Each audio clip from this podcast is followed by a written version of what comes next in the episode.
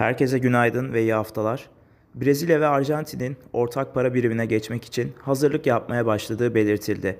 Avrupa Merkez Bankası üyesi ve Finlandiya Merkez Bankası Başkanı Olli Rehn, kış aylarında ve baharın başlarında ciddi faiz artırımları için zemin bulunduğunu söyledi.